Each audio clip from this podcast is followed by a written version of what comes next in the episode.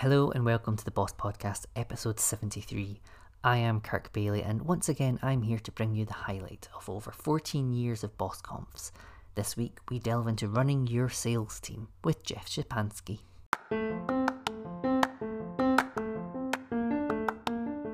The Business of Software podcast, sharing sessions from our conferences and discussions with software people that will make you think. Find out more at businessofsoftware.org. For technical founders and software developers in general, building out the sales aspects of your business can seem like a big, scary foreign mystery. This is due in part to the wide differences in personalities and job functions between sales and software developers, with this implied understanding that salespeople have to be managed and led completely differently than software developers. Jeff believes this is just wrong. In fact, he contends that the techniques employed to manage your software development efforts can even be better applied to sales for a more direct and bigger impact on the revenue and profitability of your company. Jeff was the COO at Stack Overflow until 2018 and was the CTO and founder of Allworx till it was acquired in 2007. So he knows a thing or two about coding, building, developing, and leading a team of salespeople in this talk, he will help to demystify the process of managing the sales team in your company. Happy listening. Um, just to start off with, to make sure this is not going to be too scary for the developers in the audience, including myself, exclusively use VI and nroff for preparing this entire presentation in Courier font. Um, not, not entirely true, but we, I, I tried a little bit for a few minutes anyway, to see how possible it would be. Um, as Mark said, uh, I'm Jeff Szczepanski, or Tall Jeff, uh, certainly on Stack Overflow and certainly within the company. A lot of my friends these days seem to call me Tall Jeff as well. I'm actually, as I said already, a developer by training, electrical engineer. I uh, used to do a lot of embedded systems work, uh, embedded C++ programming and real-time operating systems, stuff like that. Um, I actually have a higher rep on Stack Overflow than I think almost all the developers in our company, except for just a few that were purposely hired off of page one on Stack Overflow um, into the company. Um, but for those of you who may not know a lot about it, Stack Exchange is the name of the company. Stack Overflow is our best well-known community, a question and answer site for programmers. Um, we have now over 100 um, different sites that operate in all kinds of different topics. Um, anything from you know the technical topics that are sort of more core to our audience to more things like um, English language usage, uh, things that are programmer related again, TeX, LaTeX, Android enthusiasts, stuff that gets in a little bit more on the consumer side. And that actually, the other parts of the network are now at this point growing much, much faster than Stack Overflow.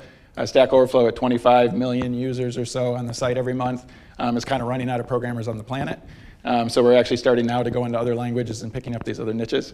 Um, but in any case, um, the company itself really operates as two different sort of halves. There's the half that's responsible for the free product and services um, of the Q&A site, and that entire half of the company is focused on that and doing a very uh, pure community-driven manner. And there's the other half of the company. Sometimes people try to think of it as the dark side of the company, which is what I'm responsible for, which is actually the monetization of the network and figuring out how to turn um, Stack Exchange as a question and answer site that's a free service into an actual product business. Um,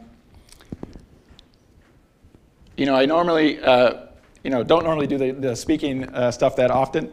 Uh, so in fact, I'm kind of wondering how I got up here in the first place. I actually do have a good sort of theory. I did start a blog recently, but I think it has nothing to do with that, and it's talking about uh, some of these topics I'm going to get into in the slides here. Um, but the best theory that I've come up with so far was that Mark, in thinking about the inaugural event for Business of Software UK here, said, oh yeah, I need to get JS over at Stack Exchange to do a talk here uh, to draw the crowds. Uh, Wendy thought that meant Jeff Szczepanski at Stack Exchange, but he really meant Joel Spolsky. So sorry for the error. I'm the other JS at Stack Exchange. And the real JS. Okay, that's right. We can't get Joel to talk here anymore, right? Yeah. Um, in any case, um, with that introduction, um, just a little bit more background on just one part of what we do. There's a couple different businesses that we operate within Stack Exchange. Um, company's actually getting pretty large at this point. Um, and what uh, the background for the majority of this presentation is actually um, around the Careers 2.0 businesses, which is how we monetize Stack Overflow, which is really developer hiring, uh, any company that employs developers, if you're looking to hire developers, basically we're trying to make this the de facto place that you come with 25 million people using the site every month. So the size of this team, and this is a lot of the work in this presentation, is based off of stuff we've developed over the last several years. um, 70 sales reps across nine teams now worldwide in these three different offices. Uh, we have six different sales managers, two sales executives, and I'm not including myself in that count, um, that are responsible for the team. One of them is here today somewhere, Dimitar. And a marketing team that makes up another six people worldwide. And this is all just within the careers business. Stack Exchange now is about 150 people, 160 going on. So enough on the background. Uh, what is the presentation really about? What do we mean by the developer's guide? So I've actually done a, a few startups myself, um, or at least built a couple different companies. Um, so I get involved with some entrepreneurs early stage, some of the different investors in different companies in the portfolio bring me in to talk to different people or give advice at different places. And I've actually started over the last couple years notice a very common theme of a lot of way companies get started. And this is evolving a little bit with a lot of the good shared information that comes out of conferences like this. But basically, this, the common startup plan for a lot of different companies is great idea, and really great idea in many cases. See a lot of really good stuff out there. Um, the technical uh, co-founders get together, and at some level, they can actually really sell and sell effectively. They go out and they raise money, and they start building a great product. But the sales thing is always kind of a second level thinking that at some point, even if there's a co-founder, they bring in and say, hey, we need somebody to do sales, let's complement the team with somebody that specializes in sales. There's still this distinction, as Mark was alluding to before, between building a great product and scaling a great sales operations team. And so it's kind of this idea that, hey, we need sales at some point in the, uh, the evolution of that product, and then profit will result and everybody's happy. The problem is, this is what I actually usually see happens somewhere along the way, which is that they go through the steps that I alluded to, the cash is in the bank, and you start iterating, hire a VP of sales or have the one you got, struggle for 12 to 18 months, fire that people, fire those people, this is not working, uh, get a new VP of sales and keep doing this until the cash runs out. Um, I keep my fingers crossed usually that we're kind of earlier up in the flow chart here when I uh, see these different companies. Um, obviously, you want to try to avoid this in your own company. Um, so really, this whole presentation is about making sure this doesn't happen. Um, now, the one thing here um, to think about, and this is where the state of the art I think is moving forward nicely, is that when we talk about you know, minimum viable product concepts and product market fit, there's all this great stuff going on around sort of connecting your customers or your potential customer base to your product and your product evolution. The downside to all this is that it's essentially starting to advocate a thinking which is like, what's the best way to increase sales? Add more features. And um, I'm going to actually argue not against adding more features because it's obviously important, but I think you got to think of this as a completely separable set of problems that are trying to be solved simultaneously. And actually, from a scientific standpoint, as you're building a business, you want to actually think about how you can run these as you know, multiple operating petri dishes in different areas of your company all at once. And so the rest of the presentation now is going to talk about, you know, in fact, um, Joel, I think, uh, Joel Spolsky wrote a post, either a blog post, I can't remember now, or maybe it was an Inc. magazine article um, about the fact that with, at Fog Creek, with their FogBugz product, that the single best way that they ever increased sales into their product was to add more features to it. And I think it's an important idea, it's an important concept, it's not wrong. It's just that it also says a lot about their sales team, right? That somehow the sales team couldn't go out and sell more than people putting features in the product. So again, what I'm really going to talk about here is, you know, there's sort of a fallacy there, I think, that adding features to your product is more about expanding the opportunity of who you're selling to than it is about increasing the rate of penetration into a specific target audience that you're already addressing. And so what we're really going to be talking about here in this presentation then is all the things that's not about adding the features, or at least how it interacts with features adding, and how to think about the problem as separable scientific pieces, if you will. Um, leading to this conclusion then, that if you think about the great companies out there, um, Microsoft, uh, the ones being mentioned today, Salesforce, that comes up a lot, uh, Oracle, you know, all the 800 pound gorillas in all the industries. Does anybody really think, Apple might be the only sort of exception there, uh, but even that's going away, is that does anybody really think that they actually build the greatest products, right?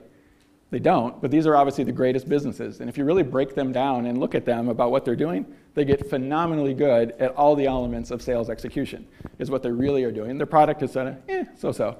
You know, it's good enough, or there's a network effect, or there's some kind of thing that gives them the vested interest. But it's really the multiplier in this is the way, the only way you can build the great businesses. Um, I have a very personal story in this myself, actually, which is one of the companies, uh, the company I was involved in, uh, co-founder and CTO of before going to Stack Exchange, uh, Allworx fantastic product.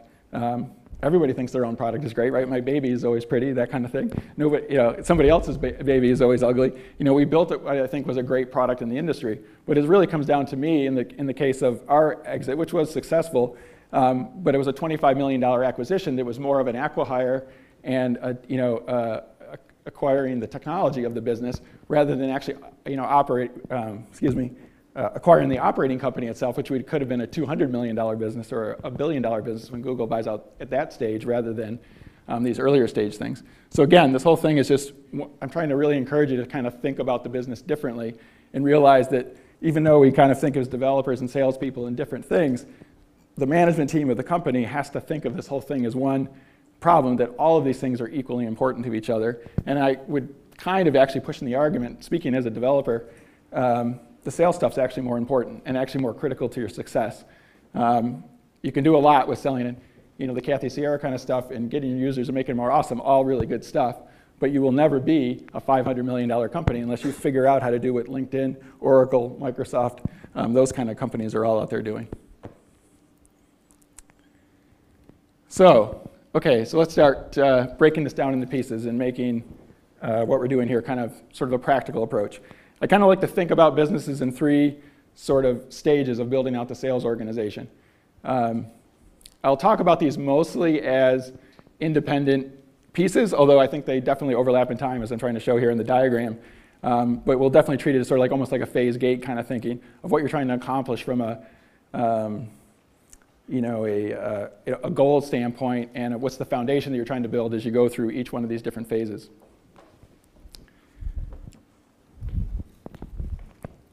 So first, the essence of phase one is this is really what you know minimum viable product stuff is basically about. But it's really important from a sales perspective because what you're trying to do is pr uh, proving that the market exists for what your product and the people are going to actually pay money for it.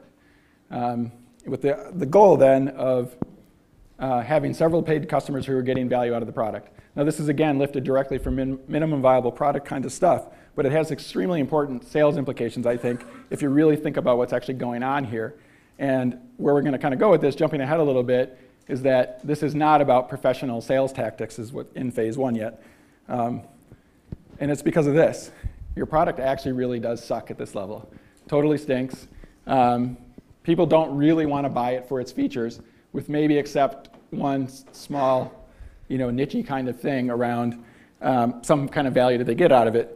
Um, what it's really about is that customers are buying into your vision more than they're buying your product. And this is extremely important from a sales perspective, I think, because selling on features and benefits and things that salespeople are really good at is not why people are actually buying your product. They're trying to jump on the star of the same exact thing that the VCs heard when they think about this great um, you know, market shifting idea that's out there. Again, it's the essence of the early adopters and exactly um, you know, the types of things that the founders are talking about. So what does that really mean? Have the founders selling. No salespeople yet. You do not want professional salespeople at this stage. You do definitely don't want professional sales management at this stage, I'll argue. Doesn't mean you shouldn't be thinking about it. Doesn't mean you shouldn't be learning about it, of course. But it's just not what the, that type of um, people are actually good at. You know, it's all about the reproducible processes, and that's what we're going to get into in the later phases. But at this stage, basically, you, you know, you want the founders outselling the visions of the company and uh, in a sense proving the whole market value fit to build this foundation that you then later can use for the professional salespeople to start coming onto the scene. Uh, talking too fast, I think. um, so, what are the best practices here? We kind of mentioned these already. There's the lean startup concepts, getting the minimum viable product, the founder selling of the vision. This is really important. Um, and in a sense, what I think if you want to think of this as doing is having the founders going out and telling the stories around why the company was founded and why the product is going to be great, and then listening to what customers are saying back to them. And what you're starting to do is create the foundations of the stories and the examples and scenarios that you're going to start teaching to salespeople once you start bringing them on board. And you're essentially testing your price point, you're testing the product market fit, and you're trying to prove that there's actually people willing to consume the product because from a scientific standpoint, you want to know when you start to bring salespeople in, are the salespeople not selling because they suck, or are people not buying because your product sucks? And that's the, the distinction you're trying to create between these two different things, is that sort of petri dishes that are going along. I'll actually talk about it in a few more minutes here. Um, trying to think of what else on that one. That's about right. Um, so this kind of leads us into phase two, which I call understanding your pitch. And I was starting to allude to this already. Um, but as we look at thinking about understanding your pitch, this is before we're going to do any scaling. Notice I haven't said anything about sales management or even salespeople quite yet until you have these sort of foundations in place, right? You want to see that you have a product that's definitely proving useful in the marketplace. And it doesn't, some of the stinkiness out of it that we alluded to before is starting to go away. But the reality is your product's still going to always suck. And that's an important element to think about even in phase two. Um, and you know, I would think that the product development parallel to this um, is really kind of in the phase where you're coming out of beta phases and things like that. And you actually sort of have maybe the 1.0 of the product. Certainly you have multiple paying customers and you know, they've paid real money for the product. Um, not giving away free things anymore, certainly if you did that even at the beginning, which I think you should avoid. Um, and you also want to have this idea that you understand who your addressable market is based on who started consuming the product already. The list of your possible future customers. This is obviously going to be the prospecting list and techniques that you're feeding to the salespeople when you start to get them involved and on board. And certainly some sort of sense of your workable price point. The goal here at the end of this phase two is to have multiple sales reps selling your product successfully on their own. And I'm going to stress every element of those words in there, which is more than one of them, end to end on their own, and in a sense without assistance. And this is the experiment from built on the foundation of what we proved essentially in phase one, which is that we have something people want to buy. And now I want to be able to figure out how to teach it to people that are not the founders and are not pitching the vision, but they're starting to transition from the phase of um, customers buying into the vision and customers actually starting to really buy the product or the solution that you're selling.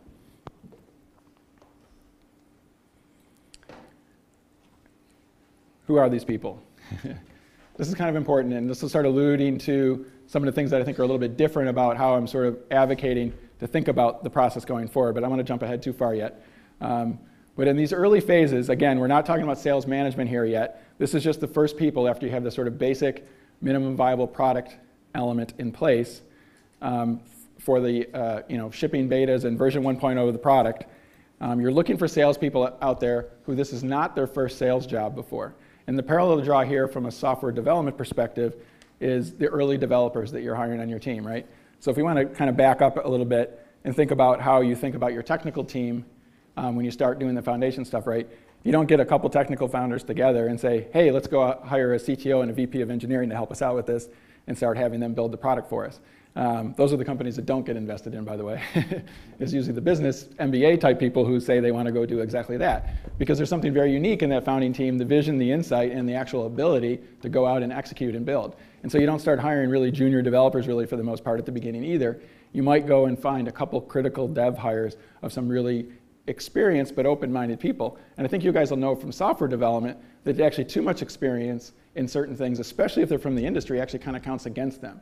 And I'll make the same exact argument for the salespeople, right? So you, you want these kind of earlier in their career salespeople who are smart and aggressive and they want to go make good money. They believe in your vision to some level, and um, they're consciously competent about the process that they're executing. So again, it's not their first sales job. You don't want to have the risk of them like never having coded before, and again, I keep drawing the parallels there. Um, if you think about the ideal role model of these early hires you want to do for your software developers, this is exactly who you want to hire for your early uh, sales developers, if you will. Um, and the reasons here, I got them on the slide already, but avoiding the experienced reps comes into these preconceived notions and sort of the prima donna effects. And we, again, we know these in the developer sense of those type of developers that are just extremely caustic to teams. And the sales um, parallels are directly there as well. Um, and it was really quite a eureka moment for me, somewhere probably in the first six to eight months of the job at Stack Exchange after starting to think about this in a, you know, a more structured sense. That the, you know, the light bulb really went on as you start realizing you know, people are people in a sense. The management techniques are very similar. And not only that, I'm going to make this argument a little bit more further into the presentation, is that I think sales is actually evolving in a way that's converging towards the software development thinking, which is actually even more interesting. Um, and in fact, some of the things that are being done in sales or innovations in sales in SaaS companies recently, I think are broken actually in similar ways to uh, how software development used to be broken and we're starting to learn how to fix, um, which is exciting, at least to me anyway. um, so those are the sales reps. Um, what goes wrong in phase two? This is the most classic one right here. I can close customers myself without any problem, but the reps I've hired can't close the deals on their own. This repeats itself an amazing amount uh, to me. Um, and the founder inclination, much like the baby analogy, I think that my baby is never ugly, uh, my product is never ugly. Um, my salespeople suck when they see this. What am I doing wrong? How am I hiring these people wrong? And the answer almost always is the founders are doing something wrong when this is happening. And what it's essentially telling you, based on the way we built this theory so far, is that the founders are not figuring out how to convert what they know to be the division and communicating to salespeople in a way that can actually be articulated. In other words, you know, by salespeople who are not, um, you know, believing in the vision necessarily right from the very the get-go. And um, there's actually kind of a funny story that comes to mind around this, uh, or at least it, it comes close to home. You know, when we think about uh, expanding the careers business, uh, building out into some major customers, you know, get some major brands. I won't mention names of any Fortune 500 type companies. Um, but you know, we're having trouble getting them to adopt the Stack Overflow career service for whatever reason. And we've got some really good salespeople cracking along on it, can't figure it out. Sort of the last uh, string we pull is to say, okay, it's time to send in Spolsky, go do a talk to the developers at there and figure out how to get a meeting with the HR people. And uh, Joel goes off to these companies and does a visit and does a great talk and meets with the HR people. And he comes back kind of time after time again in the times that he's done this. And he's like, I don't understand why this account was hard to break into. I, I got in there, they wouldn't let me leave the room without giving us money. And the reason is, is like, okay, Joel, wait a minute here. First of all, we only send you in on the really hard ones. You got to appreciate that, first of all. Um, in other words, there's something interesting going on here that's not so obvious. And then the next part of it is that you know you have like 165 IQ. That's a different part of it. and even though he claims not to be a great salesperson, he really is. But obviously, what Joel's going in and doing is he's selling the vision of the company. He's a walking personification of everything we, you know, sleep, eat, and breathe about every day. And so there's just no better person to go out and pitch that vision in front of some boardroom or senior people in the company. The trick is is figuring out how to get that from his mind and our minds that talk about it as sort of a management team or the founders level and the uh, you know, VP of engineering and CTO and all these people to really know and understand the vision is translating and communicating in a way that customers at scale understand. And also, even more importantly, initially, is the salespeople that you're hiring understand um, and can communicate it effectively. Okay, so another phase pro a common problem that runs into in phase two, sort of a pop quiz kind of thing and I maybe hinted a little bit at this earlier in the presentation, so I'll give you that. But the pop quiz essentially is when you want to try to understand how, if you're in that loop that I talked about before and struggling to get sales traction in the company, do you go out and survey your customers that bought the product and understand what they want to like about it better? Or do you go and talk to people that haven't bought your product and figure out how to do, what you need to do to get them to buy more? Anybody want to take a guess at that? no. Okay, so the answer is always, in my opinion, you need to talk to the people that are buying your product. It is absolutely wrong to talk to the people that are not buying your product. And the reason is, is it gets back to this fallacy about product expansion. You're expanding the market of who you're attacking by talking to people that aren't buying. In other words, the people that bought, there's a self-selecting thing going on that's actually extremely important, which means they either bought into the vision or they bought into some features of the product you already have. If you're trying to, you don't want to go wide, um, or at least you can't singularly go wide with your product before going deep into a particular segment. Nobody wants to get, you know, it's the fallacy of, hey, if we get 1% of the $100 billion market, we'll have a huge company. It's like, no, nobody wants, a, you know, 1% of a $100 billion market or $100 million market. You want 98% of, you know, the million dollar market, and then you want to start adding more of those on. And so when you're building your sales teams out, when you think about your sales rep coming to you and saying this, I can't close it without features, you're sort of like messing with the petri dishes, right? You're putting stuff in there that's messing with the stew of it, to keep going with the metaphors. Um, and you know, you're not really solving for what you want to solve for, which is getting them to be able to communicate more effectively to the existing target market. And so you just need to break that loop and think about the different best practices here with, with phase two is what you're trying to do. And this get, that leads right into your product will always suck. You can never use as an excuse, I can't sell this because of whatever. It might be a hint that you hired some of the wrong salespeople if they're really sort of giving up and saying, you know, no one's buying it because it doesn't have XYZ that I heard on the phone yesterday. Um, but really, I think for the most part, it just gets into this idea that you're not keeping the two different independent arms separated um, in these experiments, and you need to keep focusing on those as separable problems in a unified, concerted manner. Um, helping with the Petri dishes analogy is the three sales reps as fast as possible, I think is extremely important in phase two, because you do want to know for sure that if you know, two people are selling and one's not, or one person's selling and two not, getting those guys, uh, people on the team working together, talking with each other, sharing best practices, and potentially understanding whether there was bad hiring decisions made in there. Um, if you only have one data point, obviously it's hard to know what it means. And you, you really want to maintain that sort of independence there. The reason that sales managers are not needed or important here is you want a really tight feedback loop here in phase two. Because you're doing these experiments and you got to be figuring out how to communicate the founding team's thinking and the early vision kind of stuff into languages that customers and the sales reps understand.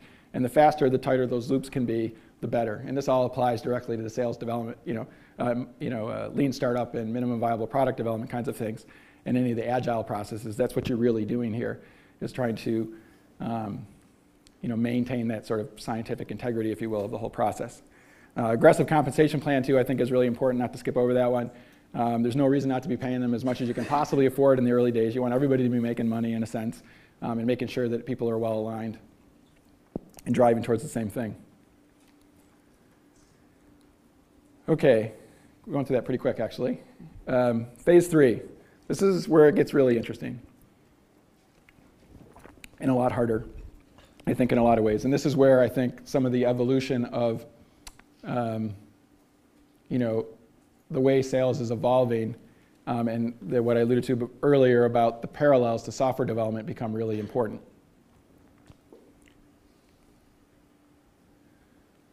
Okay, so the entry foundations here for phase three. What does it really mean to kind of start graduating into phase three? Well, obviously, the goal from phase two was one of them multiple um, self sufficient reps closing deals. Um, happy reps, basically, on the team making good money. You don't want to start hiring more people if they're cranky and um, are not selling well or can't make a lot of money. Um, these things that Tim talked about earlier in his conversation, um, people talking about your product, things like these. These are all things that it's not about you going out and saying we're awesome or our product is awesome. Getting other people to say that you're awesome is obviously a part of it. But you, as a foundation, um, you're starting to build essentially the marketing tools, if you will, um, into um, the sales process and the things that are start becoming the more reproducible things here that you're going to start leveraging into uh, phase three here. Uh, lots of paying customers, definitely repeat business. This can't be just the betas and the, um, and the alphas and things like that. You need to have whatever's big in your market or, or measurable in your market. You know, is it tens of units or hundreds of units? That's going to vary, um, or maybe even thousands of customers, depending on the scale of the business.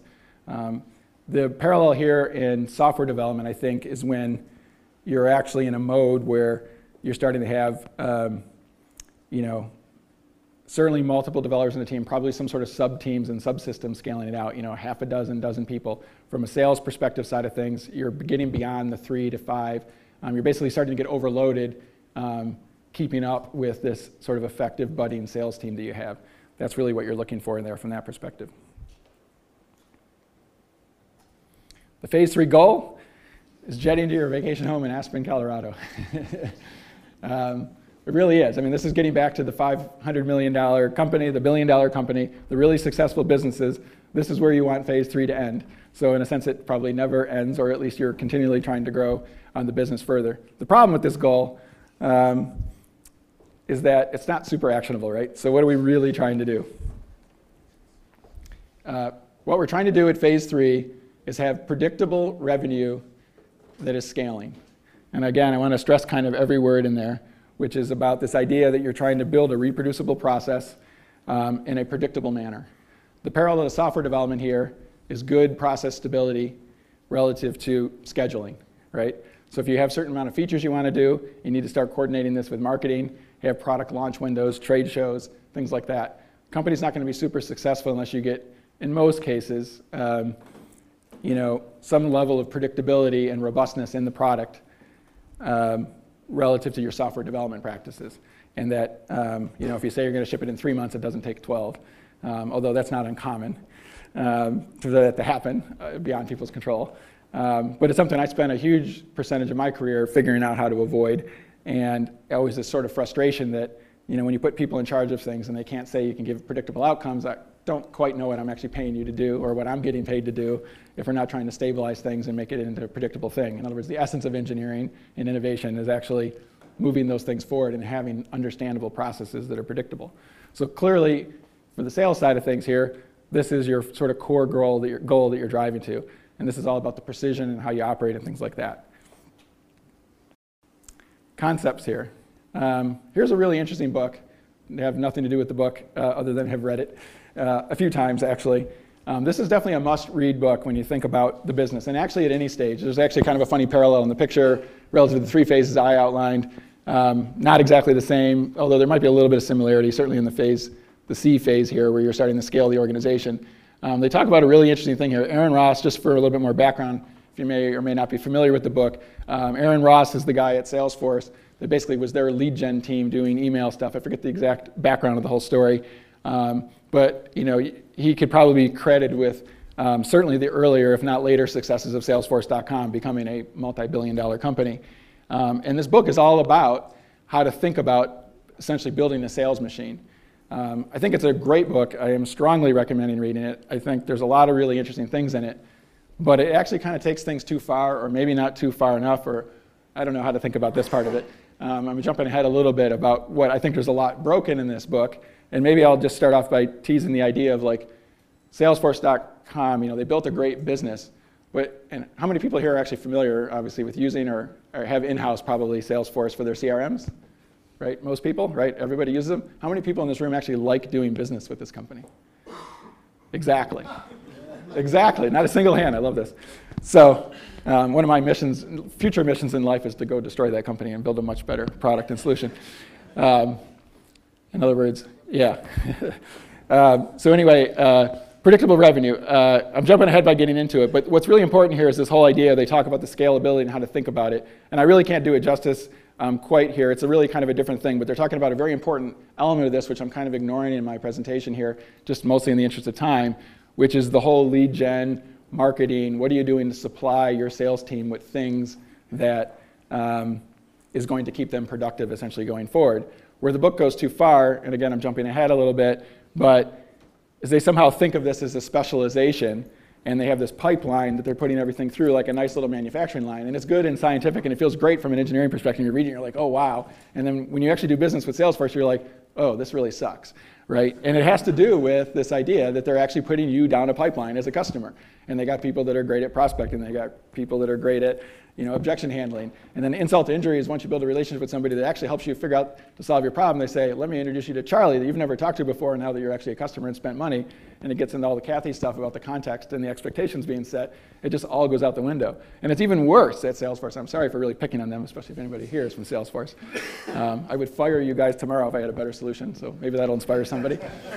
Um, the, uh, the thing with them is, yeah, they, they hand it off, and then even once you're a customer, they have people that are like renewal specialists separated from people that are actually the account rep that you're talking to. And I have no idea even why they do that, other than this whole idea about they're trying to optimize something behind the scenes. And this is just where I think they go too far or not far enough in terms of their thinking around this.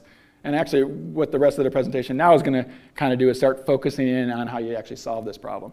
Um, in a better way, I think. But again, I do not want to discredit this book to any significant extent because I think it's really important thinking um, maybe I'll team up with Aaron or something and figure out a better way to put this together. Anyway, um, and this kind of leads into some more of the bad news around sales. And I think maybe this is part of the reason. Maybe the book's just dated is another way of thinking about it. That it was a good way to doing it, but the state of the art in sales, I think, is moving forward, or the nature of it's changing. And this just has to do with the massive, um, you know, penetration of the internet into everything that we're doing in life. And sales is no different. You know, the sales is evolving from this thing, I think, which is sort of controlled dissemination of information to the way the company decides to do it and will let you become a customer by letting you or manipulate you into becoming a customer into more like a sales process where you want people jumping in the boat and moving down the stream with your customers, educating about solutions, being an expert or a conduit to adopting the products, not so much about manipulation. And so you, the, the skill sets and like the idea that salespeople should be reading from scripts or going through process pipelines is wrong. And this is wrong in the exact same way that software development started I think, which is you had architects and you had coders, and there was the marketing people and the requirement analysis people. It was all broken into these sub- separate subdivisions. But what it turned into is the products start getting more complicated, is that nobody could manage any of it, and that the standard management techniques didn't apply in this process. And so it really started forcing us as software developers as that started evolving, complexity was going up, um, information was coming you know, freer and uh, more readily available. Um, it all just started to break down. And we started over the last 20 years or so in software development, we kind of came up with some ways to think about this differently and solve the problems differently. And I actually credit uh, Joel uh, quite a bit in writing a lot about how, like Microsoft and um, you know, different companies at that sort of stage in the cycle of software development started refining these ideas moving forward and turning it into you know, other types of more um, you know, uh, end-to-end processes solved by the autonomous uh, leaf nodes, if you will. And that's really alluding to where um, this presentation is kind of going.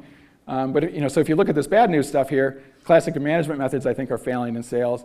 Expertise doesn't equal experience anymore. You can go hire a VP of sales that's very experienced from Oracle. He's not going to help my business at all. Or from the careers context, Monster.com. Um, we don't hire anybody from Monster.com or Career Builder or any of these places. None of our salespeople, I don't think, maybe one or two, have even ever come out of the industry. Um, and there's actually real specific reasons for that. Maybe it's a self-selecting thing at some level.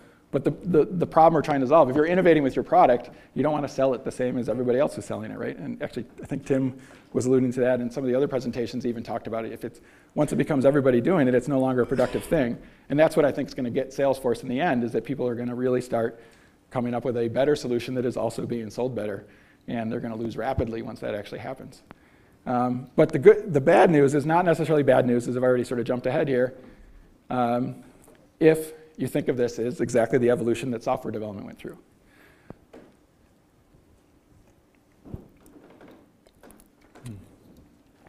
So what kind of could this actually mean? And this is sort of a thought-provoking process I had uh, several years ago, and then not so impractical. Instead of looking for VPs of engineering and specialists of or VP of sales um, and specialists in sales in our company, what if we just hired another VP of engineering and had him tack the sales problem? Kind of a crazy idea at some level, but as you probably already guessed, Joel Spolsky did this. This is how I got here, or at least at Stack Exchange. Um, and it does lead to some interesting things. The problem is, is maybe you'll be wondering, how does that really help? In other words, hiring a VP of engineering or CTO as co-founders or people starting companies or businesses understand um, not easy to find either, right? It's just as a rare bird.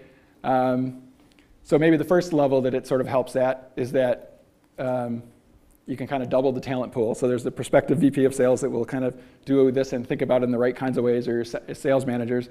I think there's the other pool out there of people that you can say, hey, maybe we can go find a VP of engineering that's just going to look at this as another data-driven problem like any other software project you would have built. It's going to go out and build a sales team and read Aaron's book and maybe read uh, uh, me and Dimitar's uh, blog or something like that that talks about some of these ideas, how you can draw parallels here. And um, those are definitely some of the reasons, but I think the more important reason that actually really just helps is that I'm making a very strong argument here that everything you know about software development and sales management run in direct parallels, and that the two things are actually converging together over time because of the way sales is changing, because of what we already know about software development, different agile processes, agile thinking. Which means then, now if we think about this, instead of our presentation being called the Developer's Guide to Sales Teams, I think we can kind of flip it around and say, how would a developer run a sales team? And that's exactly what we've been essentially attempting to do at Careers and Stack Overflow now for the last four years. Um, of course, to actually do this, we do need to talk about, and I alluded to this, that software development track record is not the greatest thing in the world, even today as things are evolving. Um, but it is, again, really interesting to start drawing the parallels to what you may already know or have learned from Hard Knocks and what was the presentation earlier about being rubbish continually. I would spend a lot of years as a rubbish CTO and VP of engineering um, before becoming not so rubbish. Um, same thing on the sales side and trying to reapply some of these things in the thinking. Um, so let's just kind of break it down. What do we think about in terms of successful software development strategies? The first one, smart and gets things done. This is actually a picture of Joel's book. I don't make money off of this either. Um, but it is a really great book. It's really fun to read. I'm guessing a lot of people are probably familiar with it. It's adapted from Joel's blog. But really, the point of what's getting here is that when you think about good software developers, what makes a really good software development is somebody that's empowered and autonomous to do the task at hand. You're not asking them to write certain lines of code, or, you know, in some, you know, uh, you know, one page of VI to go do this. You're looking for somebody that says, hey, here's sort of a business problem, um, or at least some sort of subsystem that's been defining. Go off and do that. Um, I'm going to argue the same thing for salespeople, basically. There's another key element in software development. If you really want to stabilize software development, you have to recognize that you can't just look at the output. Oh, is the schedule ahead or behind? Did we make it? Did we not make it, right? As engineering managers, as engineering team leads, CTOs, when you got to look at the entire problem, there's not only the addressable market that you're looking at, but there's all these different sort of skills that each one of the developers or the team as a whole must be pretty sophisticated at to actually pull off a predictable software development schedule. You know, there's the requirements analysis and requires development, requirements development, um, task estimation, pro, project management, um, all the ongoing maintenance and deployment things, obviously the code construction itself and understanding the languages and all these things. And it's kind of funny when you usually stop, you know, as a developer, we kind of internalize all this stuff and don't really think about it broken down like this. But even a, you know, a relatively junior developer already knows a whole bunch of things that are a bunch of different separable skills that are actually really important for them to be productive software developers. It's kind of why they're hard to find. Um, and so um, sales, same exact thing. Paul Kenny, um, something he taught me actually here really well is that you know when you think about sales, you just can't look at obviously your sales team's sales results and start saying, you know, in a sense, everything is a closing problem, right? If you're not generating enough revenue, in the end, it all comes down to we're not selling enough. So what does that really mean in a useful kind of way? Well, in sales development, there's exactly the same thing going on as you do in software development, which is there's a whole bunch of different separable skills. And this is where the predictable revenue book goes too far. They're going to argue that you need people to specialize in each one of these things. And you're basically going to build a pipeline to change them all together, and you're going to expose your customer to that pipeline. And that's essentially what the book's all about. I think it does a great job in the first like step or two of this, and that's the part of the book that's really useful. Where it goes too far is to assume that that's actually a business process. And what I actually think of it as just a set of skills you're trying to instill in a team of people. And in the same way, you would not take your, you know, your uh, people that know how to debug and people that know how to write code and people that know how to, um, you know, uh, run a compiler or make script. You're not going to separate those into separate skills. Um, and they're certainly not to that degree, but that's essentially what a lot of companies are doing today with their sales teams. And I think it used to work because if you thought of read this script, do this thing, smart marketing and salespeople at headquarters handing off sort of canned demos and scripts and presentations, and people just went around and talked all of it off the script, it actually kind of worked. In the same way that it kind of worked in software development in the early days when you had relatively unsophisticated systems by today's standards, and you just said, this is what we needed to do. Here's the five different steps, and break it down in sort of a waterfall kind of way. Those things collapse when it gets more of a dynamic problem. And this is you know, where agile and the more modern processes come into play. And this is the reason that I'm arguing that this is exactly what you want to be doing with your sales teams. Um, another really important in here in terms of stabilizing a team, team morale and the cadence aspect. This is one of the things maybe about five or seven years ago, as I started getting more advanced in my years and career relative to um, running larger development teams, is really actually understanding that in addition to all the skills pieces, that the morale aspect, which maybe is somewhat intuitive, but the cadence aspect and separating, separating this out is actually the most important thing you can do to stabilize your software teams. And this has a direct parallel in sales, which is your revenue forecasting ability in a sense, and driving to forecasts and creating predictability on your sales teams through this notion that there's this underlying thing always going on that's completely separable from everything else. That's what's the pace that people are going and doing things at? How do you keep that consistent and smooth? And so if you start thinking about that as a separable, steady output, continuous process, you start getting insights into how that's separating out from the rest of the skills and then even the morale aspects that sort of obviously contribute to that. So in this slide here, I kind of lump them together into one thing. I think they're two different things. On the morale side, this is actually where you can learn a lot from the sales team and the motivations. And I think the techniques here are evolving a little bit. But if you're going to read sales books um, or get experienced salespeople on your team, understanding the psychology and the dynamics behind morale and to some extent cadence is actually the most valuable thing you can bring in. And in fact, on the software development side, I feel like I've learned a lot about even more insights into the software development side of things, just understanding exactly how the sales teams um, do exactly the same thing. What do you mean by cadence? You... Okay, cadence. Um, basically, the rate or the clip that the team is moving, right? So, like, what is it that, um, in the software developer sense, you know, at what rate are your features coming out, right? It's really bad, and you kind of get a sense why from a business perspective if there's sort of fits and starts or unpredictability in when things are going to come out, right? You want the features um, across some sort of a roadmap essentially coming out in a pretty consistent, timely manner going forward. Um, on the sales team, the revenue is the obvious output, right? You want sort of continuous acquisition of customers and smooth growth um, relative to onboarding people and keeping the thing going. And you, you know, it's the death marches things too. I think that's on the slide here, right? Yeah, the death march kind of thing, right? In software you don't want this huge push that gets everybody some massive trade show release, and then everybody stops for three months, right? It's just really bad. It's not efficient in any way in there. And maybe in the end, actually, now that you kind of asked it that way, maybe think about it a little bit differently. Is efficiency is ultimately what you're really looking for in there, right? A continuous, steady process is way more efficient than one that moves and fits and starts. And so this idea of separating out cadence here is actually really important, I think. Um, so translating this all into sales, uh, the sales rep ro- role in phase three, the good news is exactly like the phase two rep, I think. You're hiring for the same smart and gets things done mentality. Um, but you can start to loosen the constraints up a little bit. And this is, again, just like your dev teams, you know, the experience and latitude that you have in your hiring as the team grows can expand because you have more infrastructure to support sort of the more dy- dynamic things. And so you can start to Um, I'm not saying hire you know people that are not as smart later on in the cycle, but I think you know experience level is probably the biggest thing. Your ability to train them and take them from knowing less to knowing more, either about sales itself or you know certainly your product and the sophistication in selling. You can definitely move things forward in their career. This is also really good for the advancement side of things, making sure there's career paths for these people too um, within the organization. Um, and the elements here, translating everything I was talking about in the software over to the sales rep side, it's this idea that each one of our reps is end-to-end ownership of a business. They own the entire life cycle from figuring out which accounts they want to call on, uh, putting together their forecasts. We have no scripts, no quotas. Um, it's all about shared best practices and the support of an infrastructure system that lets them each run their own essentially independent businesses.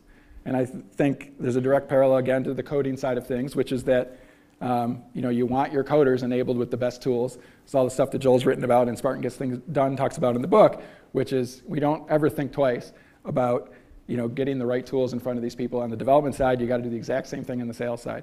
There's no second class people here. There's no difference in thinking. It's all exactly the same mentality about enabling the leaf nodes to be really productive and you know all the things again that Kathy was starting to talk about. You get these intrinsic motivations start coming out when you start taking the shackles off of people and letting them do great things. And in fact, most of the stuff that we do in our business that I think of some of the best ideas we come up with.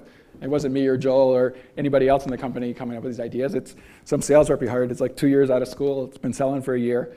Um, they have some really great insights, and you got to figure out how to funnel that stuff up. No different than the, some of the best coding ideas and new algorithms and stuff come from um, all the young whippersnappers that you're kind of hiring into the organization. And it's this really bottom up organic way of thinking about it that for some reason people haven't really fully applied to sales yet, and I don't quite understand why. And that's really the, the argument that I'm making here. The surrounding enablers for this so, what does that infrastructure mean for the team leads um, and the uh, sales managers? First, we'll do the sales manager one. These are the people in the organization that are the line managers of the sales reps. Um, they're the ones they essentially report to. The refinement here, I think, of what you would think of as traditional sales manager in our process is that um, we're separating that cadence piece out that we talked about and separating that as a separable thing from the skills development. So the primary focus of the sales manager in our organizations is really the skills development piece of it, getting them to be good at every one of the stages in the pipeline, and thinking about a longer, lower pass filter on performance than let's get through this month um, or this week or however you break it down, quarter maybe, depending on the business, um, with this longer term horizon and this role will specialize as you grow. There's sort of operationally focused sales management and you know the deal flow and contracts and the legal kind of stuff that you need to support the sales team. And then there's the skills development. Sometimes people call these trainers. Um, we've defi- defined very specifically the sales management role. And again, the direct parallel to this is the engineering manager, at least what I think of as the engineering manager of the person that's, you know, they're not in the day to day, they're not the team dev lead, that's putting the subsystem out the door and making sure that that gets shipped and done right. It's the person that's looking at the longer term resourcing issues, hiring people onto the team, expanding the team. Um, what are the longer term requirements definitions in the engineering sense? That kind of carries over the sales um, into the sales manager role. Um, team lead, which I already alluded to here. Um, again, this is all about the cadence and the morale of the team. They're the ones that are actually in charge of the agile processes that I'll talk about in a minute here. Um, they're kind of, um, they're the, just like your dev leads are, they're the walking personification of every other person you want to hire after them, right? They're the kind of the great anchors of your teams or the, the dev leads. They're the ones going around teaching other people good coding practices, making sure there's compliance to coding standards, things like that. Whatever they are, these different social pressures and dynamics that are on the team, the people that are already doing that when you at the day that you hired them, keep your eye on them. Those are the ones, they're the reps that are going to become your team leads. Um, this is a difficult role to hire from the outside. Um, I think you kind of have to grow them internally, not unlike dev leads in most cases in most companies if you want to do it successfully. Um, so all the parallels are there. Um, and it's really this idea that they're both the player and the coach to the team, but they have no management responsibility for any of the logistical stuff. They're still mostly about closing their accounts and being that ideal rep, but they have the important role of running a few of the key processes sort of in the background, um, you know, day to day and week to week. Um, just to expound on the separation here to kind of drive in this, and maybe it gets back to the question before, what I meant about cadence. Um, the team leads in charge of cadence and morale are the track racing pit crew, making sure the cars are going around the tracks at a consistent speed as fast as possible on a consistent basis. And that's both the reward, the motivation, and um, sort of the spot treatments like, hey, we need to change the tires, but we're going to keep the car moving kind of thing. Where the sales management is the garage mechanics, engine tune ups, suspension overhauls, um, really the longer term effects of maintaining it on a month to month or you know beyond an individual race where the race being, in the case of sales, um, you basically your whatever your forecasting cycle is, um, and how that's sort of broken down. And the, you know, the laps are your sprints, um, and the, you know, the race as a whole is sort of your, your forecasting cycle. Tools and process, how do we pull all this together? Um, I've already touched on a lot of this um, in really quick kind of ways. Um, is really about all about running your sales team in a very agile driven kind of way. Um, and it actually becomes very literal. Um, we actually use a sprint, sprint, uh, Scrum sprint-based process um, for driving the sales team. Each one of these teams, the nine teams that we have now worldwide, each one of them has a team lead. Um, they run a, a, joint retrospective and stand-up meeting every week for us. We have a monthly forecasting cycle, and we run one-week sprints. So any monthly forecast is broken down into a weekly cycle that people are pacing off of. And um, one of the key elements of the team, and we talk about this on the blog actually quite a bit. Um, I could do a, we could do a whole other presentation on kind of how we're applying Scrum. The blog talks about it. We got a couple different posts that break all this down on the developingsales.com blog. Um, but the, the, one of the key elements you're really looking for is the same thing you're really looking for in your software development teams, which is you know, what keeps the sales side of things from being doggy dog and competition between the salespeople competing and fighting over accounts and things like that. On the software teams, you don't quite run into, hey, that's the feature I really wanted. The natural competition isn't quite there, maybe because of the compensation systems and the motivations there, um, which is a whole other thing to talk about. But the bottom line is, is the Scrum setup and the week-to-week retrospective and stand-ups is where all the best practices get shared, helping people diagnose each other's accounts or what things they're stuck on, and really the team collaboration aspect to driving to a common rolled up forecast amongst everybody on the team is really where all the collaboration and teamwork element comes in, and it's really how you combat the sort of doggy dog nature that tends to kind of creep into sales a little bit. And it's obviously also a lot about the people that you hire. Again, no different than um, dev teams. Um, here's just a picture of uh, that's the New York office. We actually have all the deals on little post-it note cards still in a very manual uh, Scrum-based uh, kind of way, Scrum board. Um, let's see what else we got here. That's a good question, actually. Yeah, let's let me see there. Yeah, that's actually the shower in the New York office right there. So somebody must have been running, and they're in the shower right now. Um, in any case, uh, yeah, there's the scrum board right there. All these different deals. If you look just at the rows really quick, might be better to see on this one. Oh yeah, I got it labeled. Um, each one of the different rows in a color is actually individual reps in their pipeline. And the scrum stages, hopefully you're familiar with to some extent, uh, the backlog to do, in progress, and completed are the different areas for the deals. The backlog is like wish list customers that you want to have. The to-dos are stuff that's actually being worked on and sold um, right now in terms of being pitched um, in its various phases. And we don't put every deal on this. Um, these are typically the larger, more noteworthy deals that we're kind of talking about on an ongoing basis. Um, there's the in-progress stuff, which basically means we think it's going to close or there's some sort of verbal commit. And then there's the completed deals that we want to do the retrospective on um, and talk about something good or bad that happened in a particular thing. Um, and so this whole thing is being driven by the team leads. All the sales reps participate in there. Um, there's a lot of nuance and detail that goes into this. I'm actually not the expert. Dimitar, who is here, and maybe you want to flag it down, flag him down if you can find him, um, can really talk to this a lot about exactly how we do all this here. And again, it's on the excuse me on the blog. Uh, we actually use a burn down. Um, this is one of those things that actually quite more literally works out better and is sort of easier to do in um, revenue development um, or sales development than it is in software development, just because it's inherently a more measurable thing that has its downsides, getting back to results versus performance. But if you keep the performance stuff separable and think about results, at least in terms of these burn downs here, we have real-time live information system that tracks every single rep, team, office, worldwide, whatever you want to do, in any given month, right up to the moment of any deal that's closed, so people can see how they're burning down in the revenue. Um, this obviously drives 100% towards cadence. This is the team lead's primary tool for maintaining cadence. Again, it would be similar to the way you're doing burn downs for software development. Um, I think it's just actually easy. Um, you know, we talk about even where they're pacing, where is it going to be predicted at the end.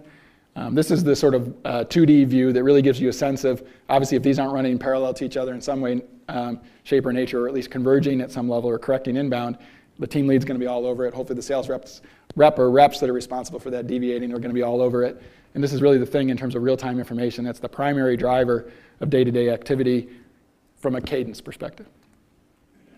Um, here's sort of the two-dimensional view. So any one of these burn downs, this being one, we'll call this a team one for now, um, shows up here in a, a, two-dimensional form.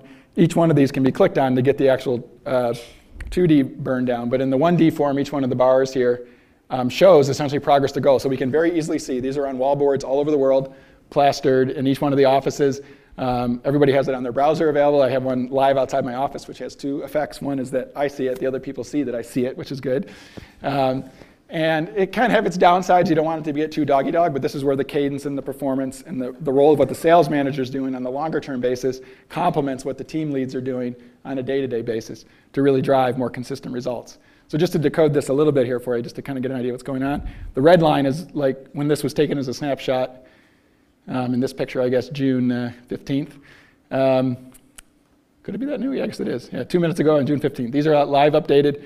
Um, here's the, the red bar basically is where they were during the month, so about halfway through the month um, against a 100% goal. The solid bars indicate that this particular team is at 69% of goal, even though they kind of only needed to be at 48 or 50% of goal, so they're pacing ahead. The shadow line shows actually the revenue pipeline forecast for where they're going to be at the end of the month, irrespective of where they currently are. So the blues are good. That means they're essentially ahead. The reds mean they're tracking behind. The shadow colors will tell you where we really think you're going to end up based on what we know about it now. Now, this is only ever as good as the information that goes into it. Um, and this gets into a whole other thing around psychology of CRMs and bad stuff that happens there. But it is a really effective tool that we use to kind of manage the team, um, again, on a day to day basis um, at the sales management team lead level and individual rep level even. You know, reps don't want to, teams don't want to be in red, um, offices don't want to be in red. Um, it all plays together nicely. There's a whole bunch of other stuff we built on top of Salesforce basically as a real-time system. Um, we'll be writing posts about more of this and probably open source the whole thing at some point, maybe just to fuck you, Salesforce. Um, and so um, this is what you should be doing if you're out innovating. Um, in any case, uh, this is the system we have for that circling back just before, because we're running out of time here, um, the whole goal here is this idea of predictable revenue that's scaling. All these systems coming together in the same way that you think about software development and how you're sort of stabilizing that process, using that as a system to converge um, your sales teams on a predictable goal with a fixed set of trainable skills that are well understood relative to your market, relative to your products, relative to the sales processes, all converging together a very pre- precision, predictable outcome. Um, just a little bit of family pictures kind of things. Um, I needed to obfuscate this for a couple different reasons, but um, we actually do a forecasting cycle that looks out at least a quarter in advance. We're more obviously planning the six to 12 month horizons on revenue prediction and forecasting based on our hiring plan.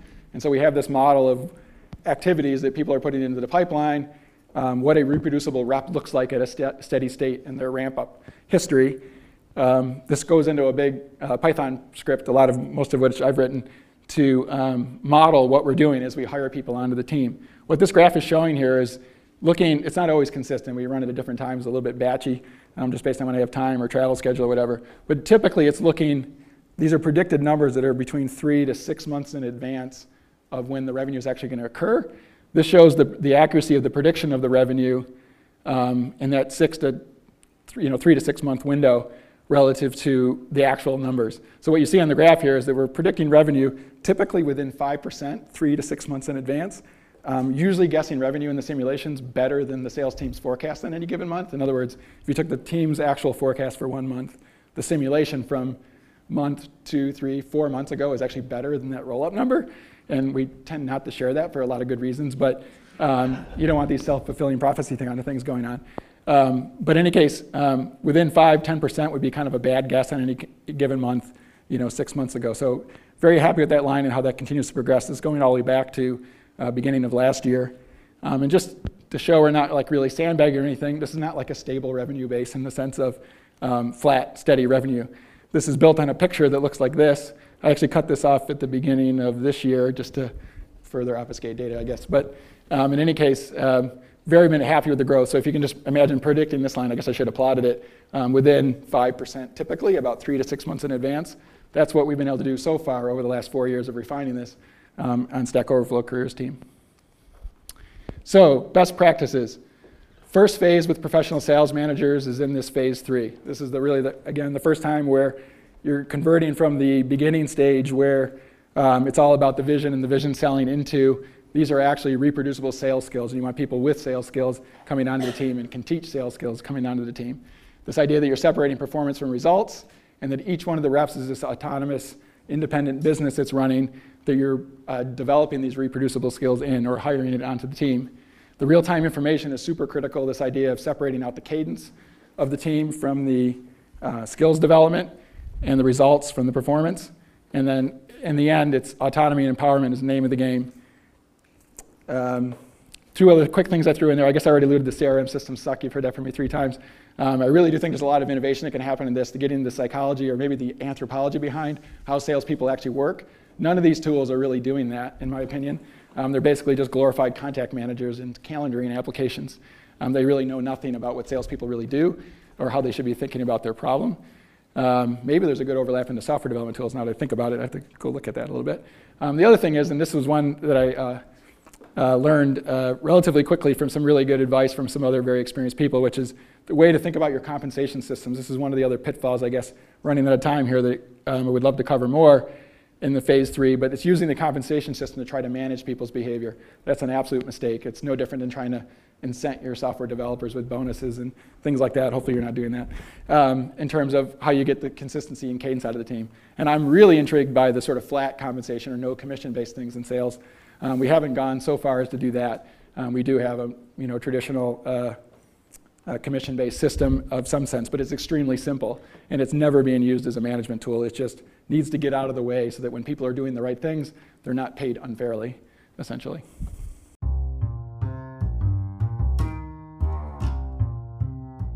If you are enjoying the podcast and would like to receive new Boss Talks and articles direct to your inbox, why not sign up for the Boss newsletter? A free, regular email jam packed with boss goodness. Sign up now at businessofsoftware.org/slash updates.